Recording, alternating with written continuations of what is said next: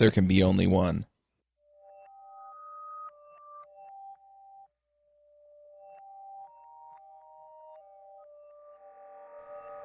This episode is sponsored by Front End Masters. They have a terrific lineup of live courses you can attend either online or in person. They also have a terrific backlog of courses you can watch, including JavaScript the good parts, build web applications with Node.js, AngularJS in depth, and advanced JavaScript. You can go check them out at frontendmasters.com. Working and learn from designers at Amazon and Quora, developers at SoundCloud and Heroku, and entrepreneurs like Patrick Ambron from Brand Yourself. You can level up your design, dev, and promotion skills at Level Up Con, taking place October 8th and 9th in downtown Saratoga Springs, New York. Only two hours by train from New York City, this is the perfect place to enjoy early fall at Oktoberfest while you mingle with industry pioneers in a resort town in upstate New York. Get your ticket today at levelupcon.com. Space is extremely limited for this premium conference experience, don't delay. Check out levelupcon.com now. This episode is sponsored by CodeShip.io. Don't you wish you could simply deploy your code every time your test passed? Wouldn't it be nice if it were tied into a nice continuous integration system? That's CodeShip. They run your code. If all your tests pass, they deploy your code automatically. For fuss-free, continuous delivery, check them out at CodeShip.io. Continuous delivery made simple. This episode is sponsored by Component One, makers of Wijmo.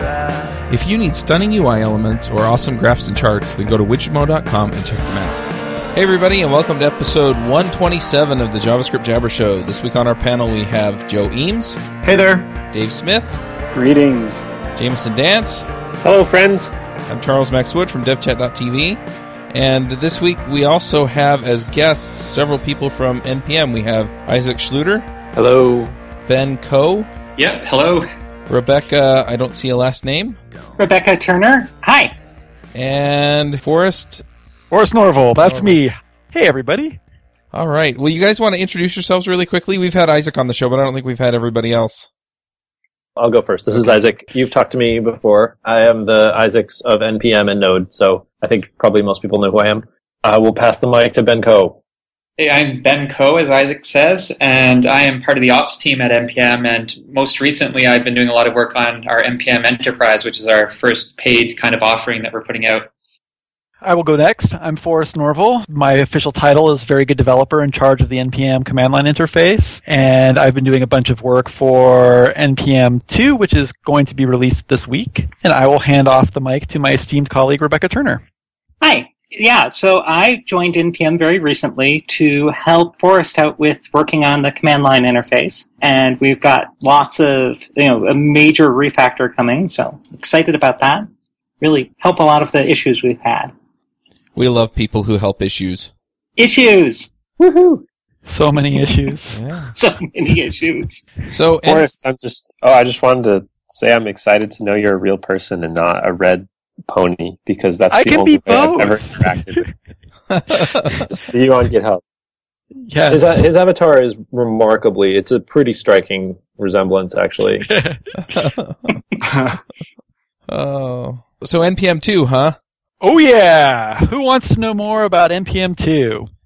So the first thing to know about NPM 2 is that it actually is not a big huge deal. I know it's been several years since NPM 1 came out, and so it's natural to look at uh, a major version bump as being a fairly like striking change. The most important thing to know is that one of the things that we are trying to get right with NPM2 is how we deal with and kind of advocate Semver itself. Uh, there's been some, you know, exciting conversations about Semver recently, but predating all of that, we realized that we were going to make some breaking changes with NPM2, so that justified the major version bump. And we ended up piling about three or four major breaking changes into one release, which we probably will try to avoid in the future. So even though it took several years between NPM 1 and NPM 2, it's going to be much, much, much faster on the order of probably weeks or maybe months at the outside before we make it to NPM 3. What are those major breaking changes? Well, the most significant one is a feature that we added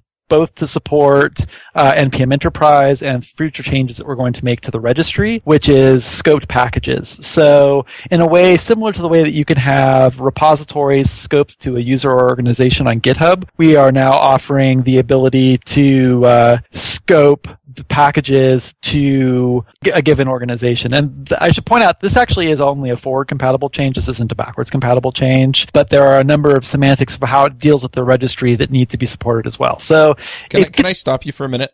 sure. So you said that npm two is faster than npm one. I did not say that, I oh. believe. I can say that. I'm I'm an executive now. I can say anything. Yeah, it's it's way faster. It's better. It'll make you more attractive.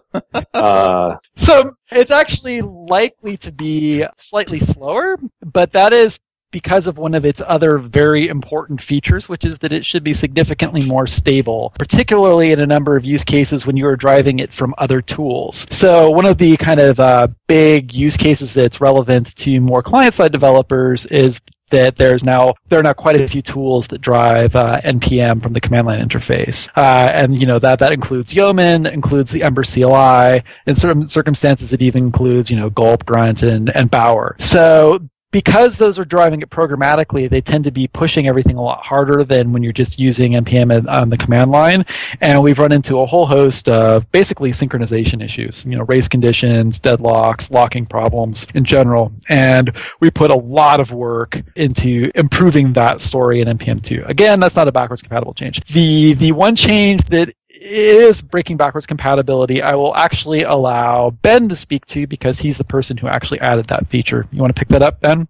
Yeah, sure. So we've been working a lot with uh, NPME, trying to make it easier to just manage scripts with NPM. So basically, we've written this little tool called NDM, which generates upstart scripts for various operating systems from your package.json. And one of the main improvements we needed to make this easier was to be able to pass arguments into uh, your script stanza inside NPM. Uh, before this, you could have, you know, a test stanza inside scripts, but there was no way to pass any arguments to it. So the actual breaking change is that you can now, you know, if you're using something like lab, you can pass the grep flag into it and actually run a specific test. Unfortunately, due to the way our CLI parsing worked, this caused a breaking change. But it, it gives the script tag a lot more power power in NPM, which is cool. Very Awesome. cool. So hey, um, just ahead. really quick, I think it might be useful for people out there that aren't necessarily very familiar with Semver to have somebody explain Semver, since that was kind of the whole point behind making this 2.0, right? I, I would love to do Controversy. Yes, this is Controversy. controversial.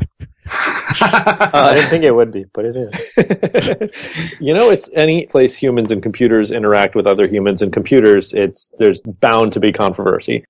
So basically, Semver is sort of a distillation of some relatively general best practices and common expectations.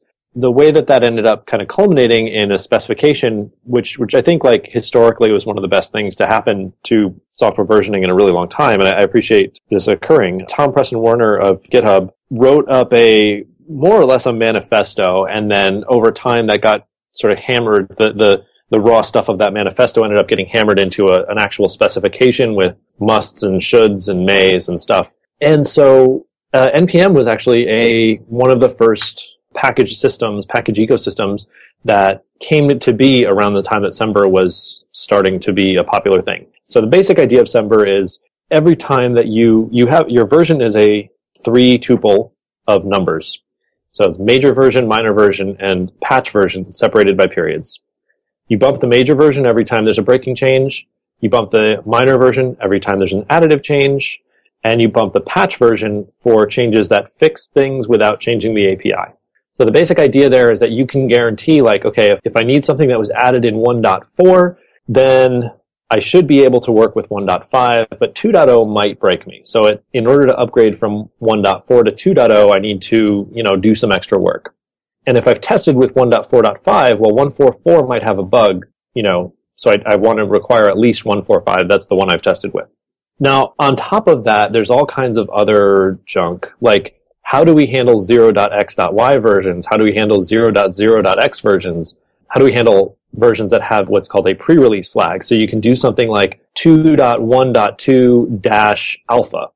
And then that dash alpha says, yeah, this is probably going to be what goes out in that version, but it's not quite ready. So play with it, give me feedback, but it might be broken. And so there's been quite a bit of discussion and back and forth on that. I wrote the module Node Semver, which is the main thing that people use, certainly the thing that NPM uses for parsing version numbers. And so Node Semver has been bumped up to, and Node Semver adds the concept of ranges, which are not actually specified in the in the semver.org specification, but are really crucial to how people use npm and use versions and, and dependencies in npm. One of the points of controversy there is the caret operator, which is like you know shift number six, the little hat on a US keyboard. And what that means is if I if I do caret 1.2.3, that means go ahead and allow any additive or patch changes starting from version 1.2.3. According to, and then this gets kind of confusing when it's something like 0.1.2. Should I be allowed to do, to pull in 0.2.3 or no? Or should I be allowed to pull in 0.1.3 or no? So on one side of the spectrum, you have people who say, like the spec says actually, any version that starts with a zero is no holds barred, anything goes, non-semantic versioning. So between 0.17 and 0.18, you can completely rewrite the API. On the other side of things, you have people who say, you know, zero shouldn't be magical. The major version and the and the minor and the minor version and the patch version mean what they mean, and it should just always be the same. So between 002 and 003, you should only be able to add patch changes. And then there's kind of this middle ground, which is the leftmost non-zero number is the major version. And then the next number is the minor version and the next number is the patch version. So 0.1.2 is kind of like major version 1, minor version 2. So between 012 and 020, you can have breaking changes. And between 012 and 013, you can have additive changes. So we introduced this caret operator to kind of behave according to that middle ground. And in Semver 3.0, so it was kind of brought to our attention, like, you know, your docs say that you, that the caret operator is follow the spec but it actually doesn't follow the spec because 0.x versions are not tied to a particular release. They're allowed to upgrade. So we said, okay, that's, you know, that's a kind of interesting, that's a fair complaint. So it's a breaking change in Node Semver to make that change. So let's, you know, bump it from Semver 2 to Semver 3 and try and land that in NPM. What we found almost immediately is that that just is terrible. there's, there's a huge number of people who are using, you know, for example, in Gulp, or sorry, in uh, in Grunt. Gulp is at a pretty high major version by now, I believe. But in, in Grunt, there's a lot of people who use the 0.4.4 and 0.4.5 and are also using peer dependencies quite a bit. So what you have is a situation where if one Grunt plugin depends on caret 0.4.5 and another Grunt plugin depends on caret 0.4.4, then because they're using a peer dependency on Grunt, they would both collide with one another, and then this caused all kinds of havoc. So we, we rolled that back in Semver 4, Another thing that had been a long-standing point of kind of contention and confusion is that if I publish a pre-release version of something, like for example 2.0.0-alpha.1 or something, then that will be used as a, you know, according to the Semver spec, that is less than 2.0.0 because it's like a pre-release, right? So it's earlier. But it's also greater than 1.0.0. So if I had a version range like greater than or equal to 1.0.0 less than 2.0.0, right? Let's say the 2.0 is going to break me. Well, that would actually pull in the pre-release because it's less than 2.0.0. And there's a bunch of other cases where, you know, even a pre-release of a version that I might be able to do, the pre-release itself might break me. So I want to make sure I don't pull in those betas without having some understanding of it. And so that's why, anyway, long story short, in Semver 4.0, pre-release versions don't match ranges unless you explicitly say, you know, greater than or equal to 123 dash alpha then we'll say, okay, we allow pre-release versions on that one particular tuple, but 150-alpha won't match that ever. Long story short, it's all documented in the Node Semver package, and so that's where people should go to see how Semver works in NPM. So which version of Semver does Node Semver use? That's so meta. Um, I know. when it comes to the specification versions, it's going based on the Semver 2.0.0 specification which is the current one on semver.org. How many Semver specifications are there? Uh, well, there was a Semver 1.0 spec and then a Semver 2 spec. There's actually a few more versions than that if you go to semver.org, but they were mostly, yeah, that's right. There were release candidates for uh, 2.0.0, which means that according to Node Semver 4, those would not have showed up as acceptable matches for anything trying to match on 2.0.0. I mean, I've talked to Tom myself about this, and like it was always meant by him just to be fairly loose guidelines. So I think the fact that people are arguing so much about the specifics is kind of interesting.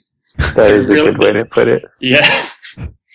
I, I think it's very clear. Like if you look at the history of this and how it ended up coming to be a spec, and how much people have gotten very extremely opinionated about it. I mean, myself included. I think that Tom had. I don't want to say ridiculously unrealistic, but mildly fantastical ideas about how easily people would get along with one another. You know, this is kind of the point where it's it's the point of interface, right? It's the friction point, and so it's going to kind of draw a lot of that conflict and controversy. So is the takeaway to never have a zero dot whatever of any product you make? Yes, that is absolutely the takeaway. well, all right. So that's a, you know that's a, a glib answer. The the real answer is that you are free to use 0.x.y versions for projects that you feel aren't quite ready to go yet. I will say that the NPM community's understanding of what that means is probably not exactly in sync with the kind of reality portrayed by the Semver standard. We had a long conversation about this because we actually did make an effort to, to change the spec to match our understanding of it. And really, I think where that ended up was NPM kind of looked at the world and we looked at how other communities are doing this and all the communities using Semver deviate from it in ways large and small. And as a person who is ultimately answerable to the community of users to NPM, like I was just like, I have to be pragmatic about this, right? Like I need to make sure that I am not breaking the community and causing everybody who's actually using peer dependencies for plugin ecosystems like Grunts to have to like chase down all of the developers who've ever written plugins that use the caret operator and get them to change that so that people can still follow their workflows. Like I, I don't think it's reasonable to put the cost for that on the end users of the of the product. So like the argument to pragmatism was just like let us try as much as possible to make Node Semver work the way that our community expects it to and be more descriptive rather than prescriptive or normative. You know, rather than saying you have to do this if you want to be playing in the NPM pool, we instead say let's just kind of, you know, redraw the, the lines of what the pool is to make things keep working while at the same time sort of gently shepherding people onto onto the path. And and really Semver 4 still has uh, an issue, which is that all those restrictions around pre-release versions mean that people who are trying to couple version numbers. We've seen this already with Phantom JS and a couple other packages where it's like they've got one version number for the package dash and then the, you know, version number for the upstream package. They may not actually have a non pre-release version in the NPM registry. So we still have to do some evangelization to uh, people who are maintaining some of these packages and be like, hey, people use your package. That's awesome. But the new version of NPM is out and it's going to cause all of this stuff to break for people who are depending on your package. Can we get you to publish a version of it that it's not pre-release. So like pretty much everything you do with an ecosystem is as large and complex and freighted with historical baggage as NPMs. Like there's just no way to do anything without moving somebody's cheese.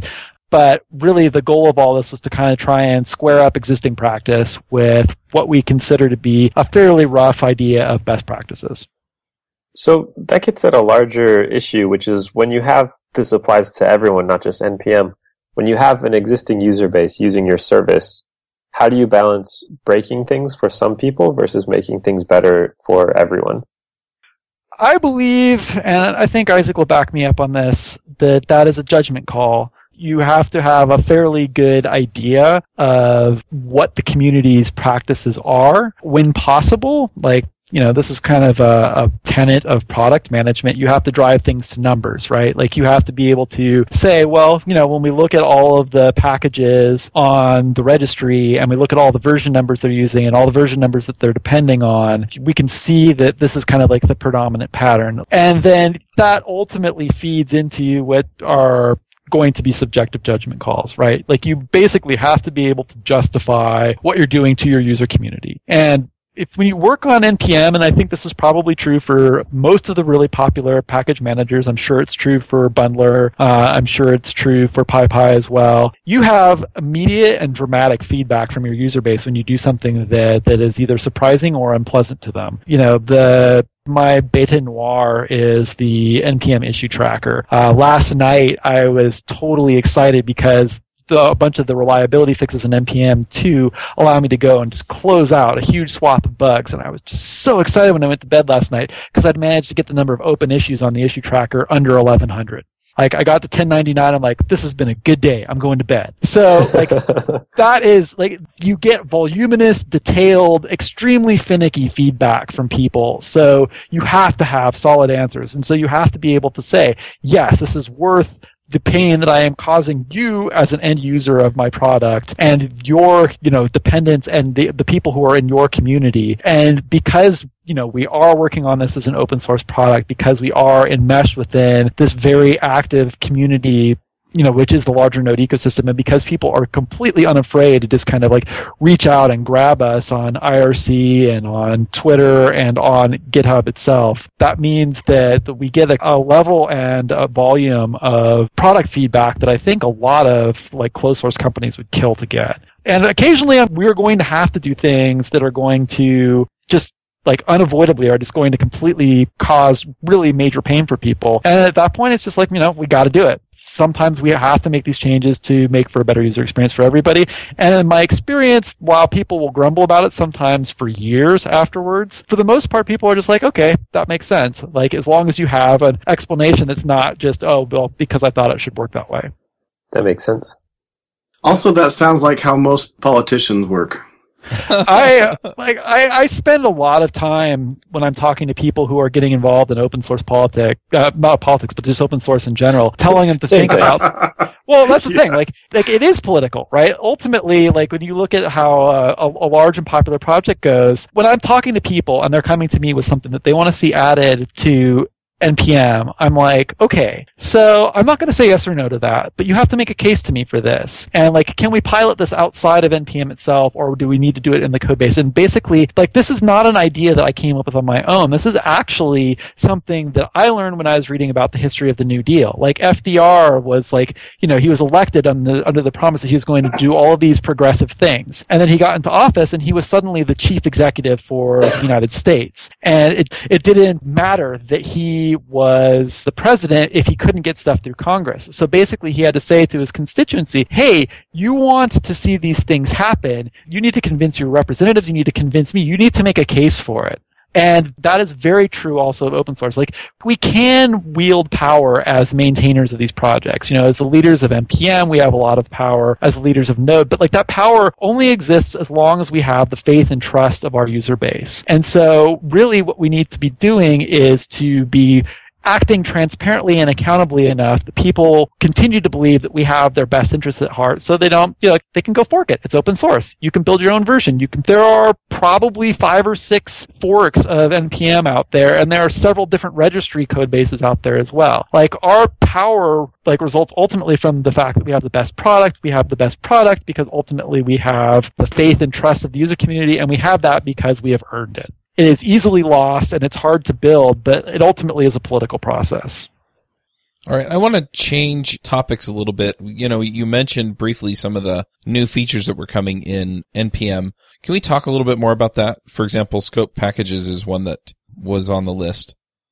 Yeah, sure. So when we started this company, actually, I mean, this goes back quite a while. Like part of the reason for deciding to do a startup around NPM was that there were a bunch of features that that companies and you know enterprise users of npm were desperately asking for. And i mean when you have a situation where somebody's like pounding on your door with fistfuls of money you kind of want to like figure out how to let them in right?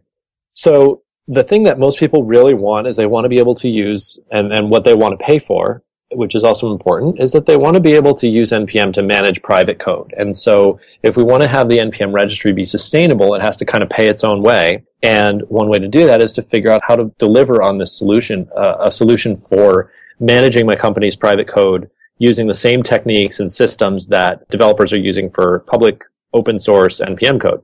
So the way that we kind of thought through how to do this, so if you just have a private registry that's running a local registry or a private registry that's kind of running in your data center or not or elsewhere, you're inevitably going to run into situations where you have a package name that conflicts with something in the upstream public registry. And it's not that somebody did this to try and screw you over. They didn't know that you publish something private. That's how private works. But you can get into a situation where, like, just to pick one random example, let's say I have something privately that's called Connect and then I decide later, like, oh, I want to start using Express on this new web app. Well, Express depends on a module called Connect, but instead of pulling down the public registry's Connect module, it's going to pull down my private connect thing, which is something completely different. And then that's not going to work, obviously.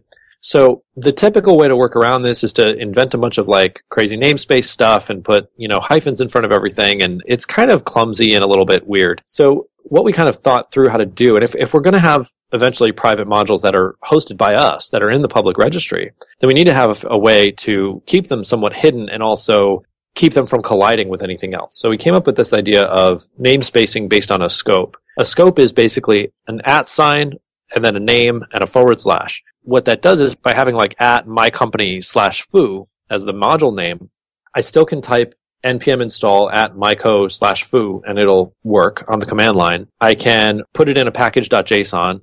So I depend on at myco slash foo of version one, two, three, semver, C previous drama. And then we can also have that as the URL on the registry. And then because the at sign and the forward slash are not currently allowed, there's no way that that's going to collide with anything in a backwards incompatible way. And it gives us kind of a hook to start saying, okay, everything that's under this namespace is owned by this group and they have control over it. Now, additionally, if we want to support an NPM enterprise registry, a registry that's actually running inside your local environment, we can say anything that is at myco namespace, anything on that scope is going to be pulled from and published to this internal registry. And so what that gives us is we have two registries. One is the, you know, just the public registry that everybody knows and loves, registry.npmjs.org. And then the other one would be like, you know, registry.mycompany.local. And so I could type on the command line npm login dash dash registry equals mycompany.com dash dash scope equals at myco. And now from that point forward, uh, right? I supply my login credentials for my enterprise registry. And from that point forward, everything that I'm doing on that scope is going to the internal registry. And everything that I'm doing that's not on that scope is going to the public registry. So I can be developing on open source code at my company. Like, you know, for example, there's a lot of, uh, PayPal has Kraken and Walmart has Hapi. There's a bunch of these companies which are getting involved in open source in a real way, but they still have private stuff that they want to keep kind of behind the firewall and behind that curtain. And so developers can very seamlessly just switch from one project to another without having to, you know, juggle RC files or do anything, you know, clumsy and crazy. It's just going to automatically send the right things to the right places. And if you try to publish something with at myco slash foo, and let's say you haven't done the login, if you try to publish that to the public registry, it's actually going to fail because we can detect like, hey, this is not allowed, like get out. And so you don't have the risk of accidentally publishing something which is private, which has happened a few times. We usually get a you know, somewhat panicked email from somebody at some company saying, "Hey, can you please delete all copies of this?" So yeah, that's it in a nutshell. You know, you stand it up and you can keep using open source code and you can have all your private code internally. And so that the namespace scoped modules is the way that we've been able to actually deliver on this. In order to justify paying for NPM Enterprise, there's a couple other things. You can actually have it synchronize down a whitelist of modules. So your build script doesn't have to go across the internet in order to pull down code. And you can also verify that things have been vetted, that, you know, legal and InfoSec have signed off on it or, or whatever the requirements are at different companies. Another big request we were getting from uh, uh, people who are using NPM at their companies in their enterprise apps, but they want to, you know, have a little bit more control over how it works. I think it's worth mentioning too that this is out the door. You can try this out right now. Anyone can go to npmjs.org slash enterprise and get a free trial to just play around with scoped modules. One thing that I noticed, uh, Ben copied and pasted the npm login deal. If you have your own registry or, you know, you're going to use another registry, is there any way that you can set that up so that it just automatically does the login stuff or you know, automatically uses well, your own registry maybe without having to have the scope?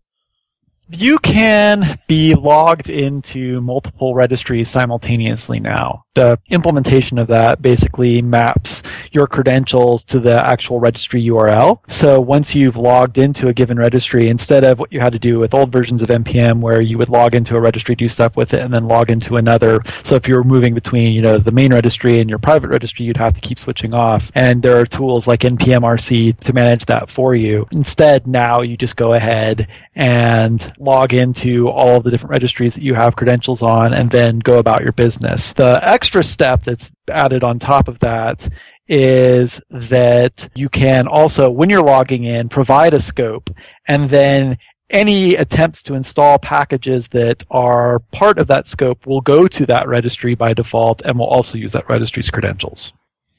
So does this persist past like a reboot? Uh, yeah, you, Yes. it, it ends up in your npmrc, and so you only have to do the login step once, and from that point forward, your npmrc will have that registry associated with the private npm you're running. And kind of one little interesting behind the scenes detail on that is that with NPM Enterprise, we're introducing the notion of token based authentication. Like previously, you passed your username and your password with every with every authenticated call, like publishing or whatever. And now we're just using a token based auth for all of that stuff, which when we get it rolled out on the primary registry will be you know, much simpler, much more secure than the old way of just having your credentials base64 encoded in your configuration file. Yeah, I was going to ask about that. If somebody steals your npm RC, can they get in? Well, that has always been true, and that will continue to be true until such point as we add the notion of, you know, token revocation for token-based auth. Okay. Well, hav having said that, uh, with the way npm Enterprise works right now, you authenticate through your GitHub Enterprise or your GitHub account, and it, it actually assigns you a token through the GitHub appliance. So you can, if you say had your npmrc stolen, you could go to your settings in GitHub and revoke the token from the application settings. So if you think your npmrc's been stolen, there is a way to revoke it, but you do it through GitHub, not through npm. We're working on adding other auth systems that will, you know, enable people using things other than GitHub in the future. That's just the most common one that we heard from most of the people we were talking about. Okay. So I would like to talk more about the future because even though a lot of these things are new to people, they're I don't know. I think to us they're they're kind of feeling like they're already done and, and in the past. So Rebecca, do you want to talk about the changes coming in NPM or the sort of problems that we're trying to address? Sure. The core of this is the multi-stage install project, which is you can see on the issue tracker it's one of our milestones. And while that's what we've been calling it, it's really a change to anything that mutates the um, node modules folder. And so this is going to be npm install and npm remove and dedupe. And this is, you know, currently it kind of goes through as it goes. It, you know, it's it's doing it in the most obvious way right now. And the multi-stage install project is going to make it so that it does all the dependency resolution first, and then it does all the downloads, and then it does all of the pre-installs. And by separating these pieces out, it allows us to well, it removes a lot of the race conditions that we had previously in the code base, and that we've you know this is what we were fighting with to get 2.0 out was to fix a lot of the race conditions that were frankly hard to track down because it was so the old code flow was so I guess uh, twisty. So at the same time, this is going to address we're hoping to address a lot of the issues that people have been having with peer dependencies and npm shrink wrap is another major piece of this.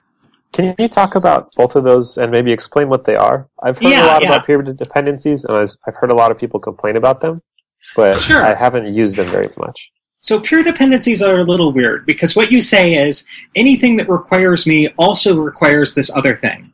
So it's almost a way of injecting a dependency into the thing that uses your module. And So why so on the wouldn't surface- you just require? I mean, why wouldn't you have that as a regular dependency? so so on the surface that sounds a little strange, but this is really important if you're writing it's used in plugin ecosystems. So if you're using, you know, the most obvious place would be things like Grunt and Gulp. They have large plugin ecosystems. So their plugins go, I don't personally use this module in any way, but in order to use my module, it needs to be a part of this other thing. So, and this is why they don't include that module as a dependency, is because they don't actually directly use that module, but they're only useful in the context of that module. And so they say, well, I designed this plugin to work with the following versions of the core parent module. And, and so the peer dependency is a way of specifying that. And it's caused problems because, of course, if you're very specific about the versions you work with, it means, oh, well, I've got two plugins on my project and they want different versions of the parent module, and now everything's going to break. And it's just a confusing like way of thinking. It's a confusing form of dependency compared to all the other dependencies are child dependencies. Well, yeah, like Yeah. one of the main goals of NPM is to avoid dependency hell, right? Which is finding yourself Right. in a situation where you've depended on things to the extent that the dependency constraints are just not satisfiable and you can't understand why things are broken. And the, one of the main problems with peer dependencies is that it makes it very easy for you to put yourself back into dependency hell. So, like above and beyond the work that Rebecca is doing to create the multi-stage install process, we also have kind of another item on our, our longer term roadmap to basically nerf the way peer dependencies work. Like we're going to make them do less stuff and we're going to make them be more explicit about what they are doing. Anyway, back to you, Rebecca. Yeah, so peer dependency is the one piece. Shrink wrap is another sticking point that we've had. And shrink wrap is a way of specifying, well, I know that my mod, you know, the modules all have their version ranges that they allow. Shrink wrap is allow a way of saying, well, we have locally tested with specific versions of each of these modules. So we only want to use those versions. And it's essentially a way of snapshotting your node modules folder without actually taking a copy of it. It just copies down the versions of everything that you have installed. And the way it works right now is sometimes confusing. There are some corner cases, like if I type in npm install and a module name that happens to be in shrink wrap, I'll only get the version that's in shrink wrap, and it's not always clear that that can be confusing because normally you type npm install and a module name and you get the most recent version of that module. Some of this is just going to be better messaging. So improving NPM to give it more feedback when it does things that might be unexpected. Or like, I'm installing this older version because you told me to. One of the intents of shrink wrap is to make it so that, well, I can, in my module, I can say I want specific versions of my direct dependencies, but I can't require specific versions of all of their dependencies. And NPM shrink wrap gives you a way of doing that because you can say, if you see this module, this is the only version allowed.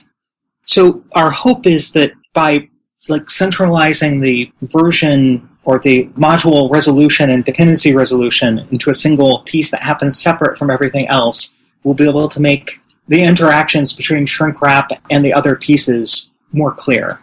And finally, there's uh, dedupe, which just looks for modules that could be removed because you know if, if you've got two dependencies that both include another another module of the same version, why would you want two copies of it installed? They could be moved up to the top level, and this can sometimes produce um, non-intuitive results. Like if you can end up with older versions than you might expect because well, one module requires this older version and the other module can can use the older version, but ordinarily we get a newer one. And so now it's working with an older one that it, than you had originally considered. But if everyone's following Semver, this works great.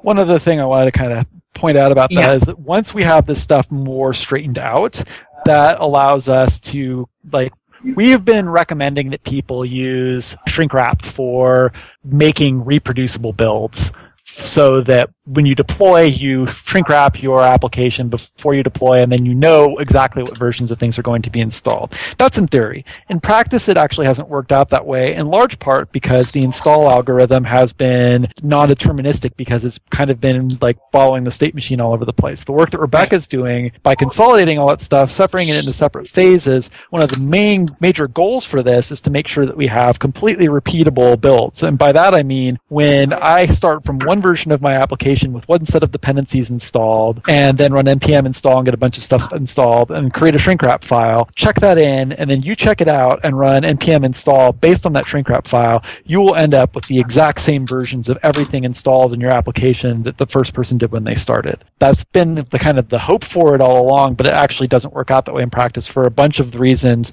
that are basically just related to how the actual install algorithm works today. Right, right. And there are like a host of corner cases that people run into where they're surprised by the outcome of like dedupe doesn't include development dependencies when it's deduping, and there are arguments for this and against this, but it's we need better messaging around these things. And so that's other pieces we hope to include there. That's very cool. I'm really excited to see uh, some of these go into effect. I mean, the the dedupe is definitely handy, and you know, just some of these other cool features. Are there any other things that we can talk about? We're getting kind of toward the end of our hour here. just to add with dedupe, the plan there is to actually fold that functionality into install. And so that will no longer have to be something that's done separately. Oh, nice. One of the issues that people have is like there are a large number of people out there who would really like uh, npm basically to work exactly the same as uh, bundler, right? Like they they want to be able to check in their they they basically want to be able to go and install something, do things, and then they're going to get like an artifact like npm shrink wrap JSON, but in the case of bundler, that would be the gem file, that lock that gets updated automatically when they do everything, and then the ground truth becomes that lock file that's always updated whenever you do anything to change the status of your application that's pretty different than how npm has grown and how the ecosystem a, large chunk of the community around it thinks about it. But we do want to make it that a more explicitly supported and smoother use case. So like one of the major outcomes of this if we get everything right is that you can make it just just generally make it a lot easier to you know support this as a primary way for you to package and distribute your applications and to develop in such a way that you don't actually have to be as mindful of the fact that you're interacting with a shrink wrap file or deduping things or whatever. And it also, the dedupe piece will pay dividends for one of our you know, like chronic support problems, which is Windows, which we could probably spend a whole hour talking about all on its own.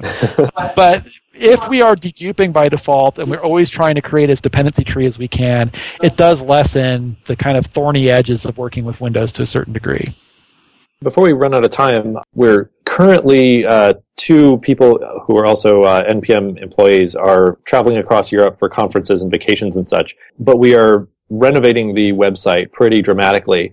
This is going to include some pretty handy additions for finding modules and kind of putting modules into groups called collections and ecosystems. And so there's actually a pretty interesting set of ecosystems that are already kind of gathering modules into groups today. There's stuff like Browserify, or, you know, you could look at all of the ecosystem of Grunt plugins, or all the things that work on Windows, or all the things that work on Azure, and so on. One of the first of these is a collection of all the modules that are kind of designed to work with Salesforce APIs, and so they're they're actually doing a have a blog that's going to be going live relatively soon on uh, developer.salesforce.com slash blogs, and that'll be uh, talking about npm and how to connect it with Salesforce and stuff. So there's some pretty interesting like stuff that's going to be happening on the website, and there's also going to be some ways for individual developers to say, here's a collection of stuff that I use to you know do a login flow, right? So something that's kind of outside the scope of a single module which would be more like a blog post or a collection of things. They could say, you know, I'm using these two Express plugins and here's how I connect them. And then I'm talking to Redis and here's how I'm doing that.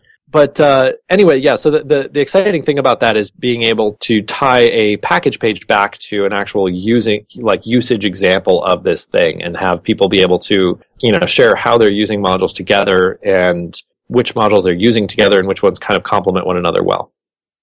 Cool. That sounds really cool. And and I like how it's tied to a specific use case. I mean, the Salesforce example is very, I, I think, appropriate to that. Yeah, for sure. I mean, they're you know they have a bunch of web APIs, and a lot of people are using Node modules with them, but it's not very clear, you know, like what's the one I use for doing this one particular task. Like you're going to find kind of very small modules that address very discrete individual subtasks of that, which is good, but it requires a lot of thoughtfulness on the part of the user. So just jumping in and getting started for new people is very difficult still. Yeah. One thing I'd like to reiterate if you want to get a feel for scoped modules before they're in the public registry, which is going to be a little ways out, just npm install npme on any CentOS or Ubuntu trusty machine, and you can start playing with scoped modules. Cool. That's super rad. Yeah. All right. Should we do some picks? Absolutely. All right. Dave, do you want to start us with the picks? Sure. So, uh, is it appropriate to pick other podcasts? Yes.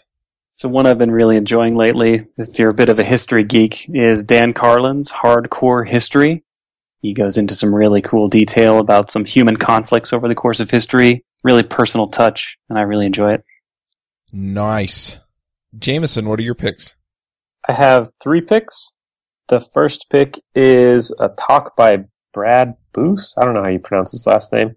He spoke at JSConf a week or two ago about creating art and kind of experimenting with things that aren't trying to build useful products for people. And that's something that really appeals to me, just the, the joy of creating for creation's sake. His slides are one of my picks. The next pick is a little NPM module called Boids, which is for doing a flocking simulations. So it's when you have this group of entities and they kind of follow each other around via a few really simple rules. It's kind of some really, really simple artificial intelligence or, or like, I don't know what the other word for it is. Anyways, it was cool that there was an NPM module for that. It was very helpful. And then my last one is a site called 5013.es, which is a bunch of side projects by someone. I think her name is Super Sole on Twitter. I don't know, but it's a bunch of like art and music and WebGL code experiments, and they're all uh, pretty fun to play with and inspiring. Those are my picks. Cool. Joe, what are your picks? All right, so uh, I got three picks today. My first one is a really cool. I guess it's you call it a video game. It's called Jaxi the Robot, but it's actually an educational game used to teach kids how to program in JavaScript. And it's done with a game where you have you control this robot, and in order to get the robot, it's kind of a platformer type game. If you want to get him to move around in the world and get farther in the game, you have to write JavaScript in order to get him to do that sort of stuff. And it teaches kids how to code in JavaScript using a game, which I thought was incredibly, incredibly clever. And you can support them on Kickstarter, and it's just at jaxitherobot.com. Then my second pick is going to be a, a CSS approach that was developed by a friend of mine, Dave Geddes. It's called CSS Style, where the second S in CSS is the first S in style. It's just at csstyle.io, and it's clean and simple styling for the web. He did a presentation on it at a la- previous user group, and it was really, really cool and a great way to clean up your CSS. And it was, it's kind of aimed at developers, people that aren't necessarily experts in CSS. So if you're a developer but you don't consider yourself to be awesome at CSS, it's a great sort of uh, framework to look at. And then lastly, I'm going to pick uh, Maroon 5's new album. I'm not sure if it's called V or 5. It's the letter V. I'm not sure if you call it V or 5, but it, their new album is actually pretty cool. A lot of good music. So that'll be my final pick.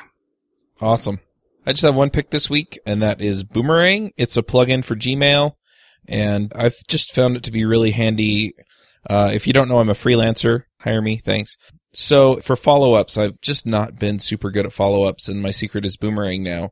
And basically, what it is, is it's a way of having conversations in Gmail brought back to your inbox. So, for example, I'll email somebody and say, "Hey, do you want to, you know, talk on Skype or grab lunch?" And they'll they'll email me back and they'll say, "Well, I'm busy for the next two weeks, but can you check with me then?" And I say yes, and then I tell Boomerang to bring it back to my inbox in two weeks. Or some of the folks I email sometimes get busy, and so I'll send them an email and I'm pretty sure they got it, but they don't respond. And so I'll just set it to bring it to, back to my inbox in a week if I don't hear from them. And then I can email them back and say, Hey, I bet you got busy. You know, I was hoping we could talk about whatever and works out really nicely. So, uh, those are my picks.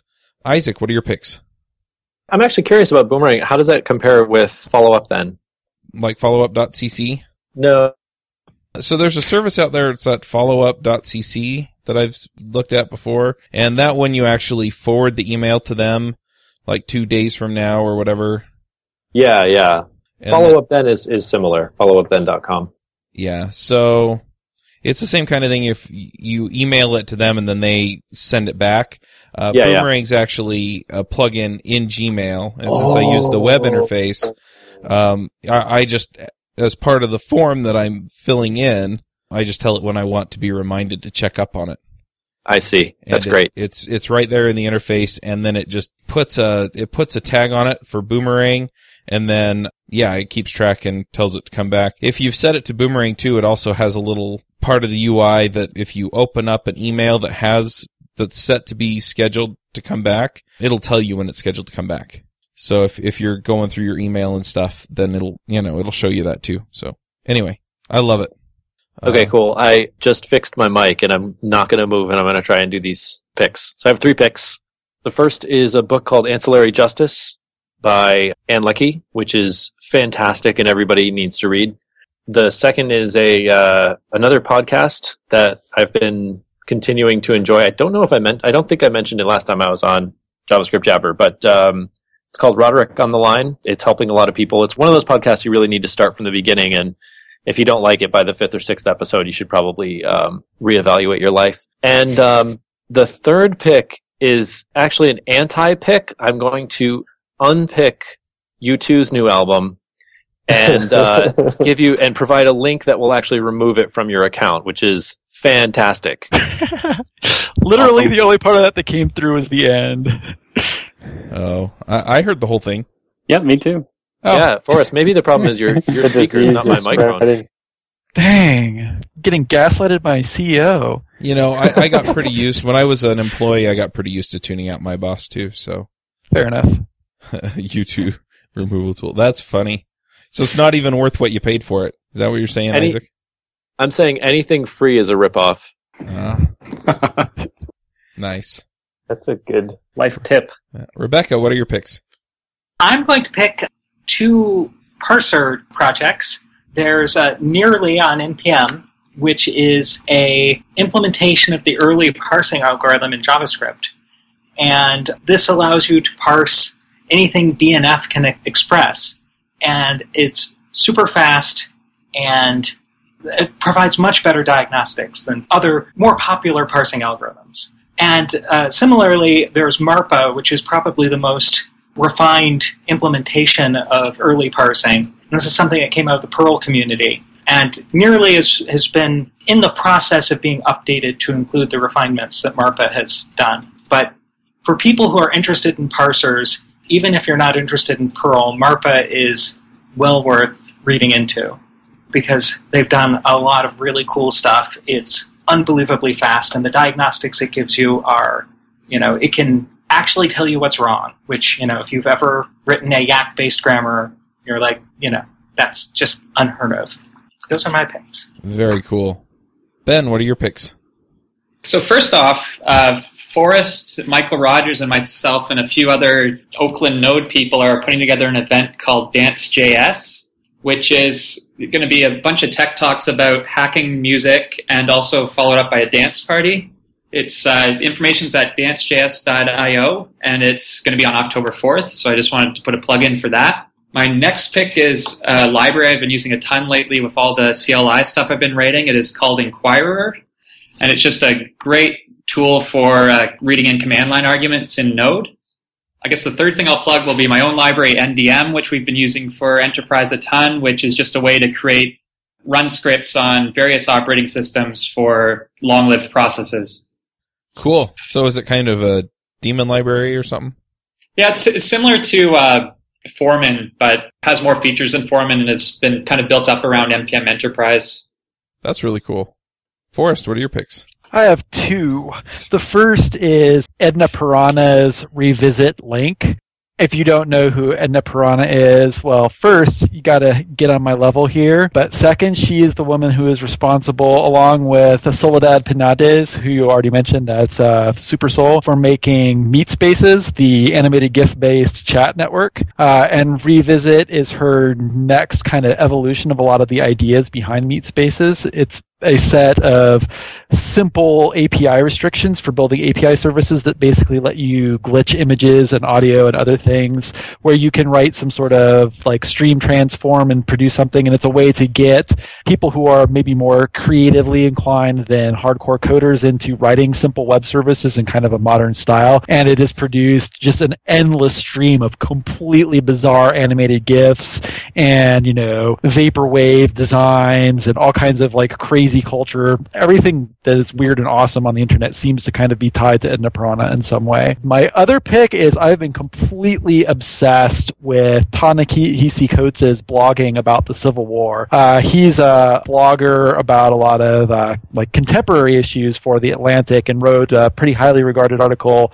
of making the case for reparations at the beginning of this summer. But he's been very much completely obsessed with the history of the Civil War, making the the history of the Civil War like more relevant and direct for uh, African American audiences, trying to kind of look at it as an actual phenomenon and look at it how it ties to reconstruction. Just a ton of stuff. It's gotten me like reading like huge stacks of like ulysses grant's memoirs and james mcpherson's battle cry of freedom. And a guy has gone through and compiled a list of all of his writing about the civil war on his own blog. I dropped a link to it in the notes. And it's uh, more than you can read in a week and it's just fantastically inter- interesting. And there's a really lively commentary community about it. This thing called the effete liberal book club grew up around it, and that's been actually absorbing pretty much all of the time that I am not spending obsessing about NPM.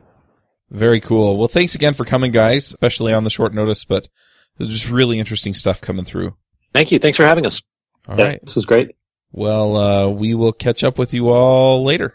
All right. Thank you. Thanks Thank to- you. Thanks to our listeners. We'll catch you all next week. This episode is sponsored by Mad Glory. You've been building software for a long time, and sometimes it gets a little overwhelming. Work piles up, hiring sucks, and it's hard to get projects out the door. Check out Mad Glory. They're a small shop with experience shipping big products. They're smart, dedicated, will augment your team, and work as hard as you do. Find them online at madglory.com or on Twitter at madglory. This episode is sponsored by Raygun.io. If at any point your application is crashing, what would that cost you? Lost users, customers, revenue? Raygun is an essential tool for every developer. Raygun takes minutes to integrate, and you'll be notified of your software bugs as they happen with automatic notifications, a full stack trace to detect, diagnose, and fix errors in record time. Raygun works with all major mobile and web programming languages in a matter of minutes. Try it for free today at raygun.io. Hosting and bandwidth provided by the Blue Box Group. Check them out at bluebox.net. Bandwidth for this segment is provided by CacheFly, the world's fastest CDN. Deliver your content fast with CacheFly. Visit E C-A-C-H-E-F-L-Y dot com to learn more. Do you wish you could be part of the discussion on JavaScript Jabber? Do you have a burning question for one of our guests? Now you can join the action at our membership forum. You can sign up at javascriptjabber.com slash jabber, and there you can join discussions with the regular panelists and our guests.